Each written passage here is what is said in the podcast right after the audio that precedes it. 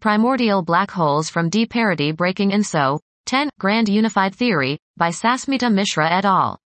The growing evidence of gravitational waves from binary black hole mergers has renewed the interest in study of primordial black holes, PBH. Here we study a mechanism for the formation of PBH from collapse of pseudo-topological domain walls which form out of equilibrium during inflation and then collapse post-inflation.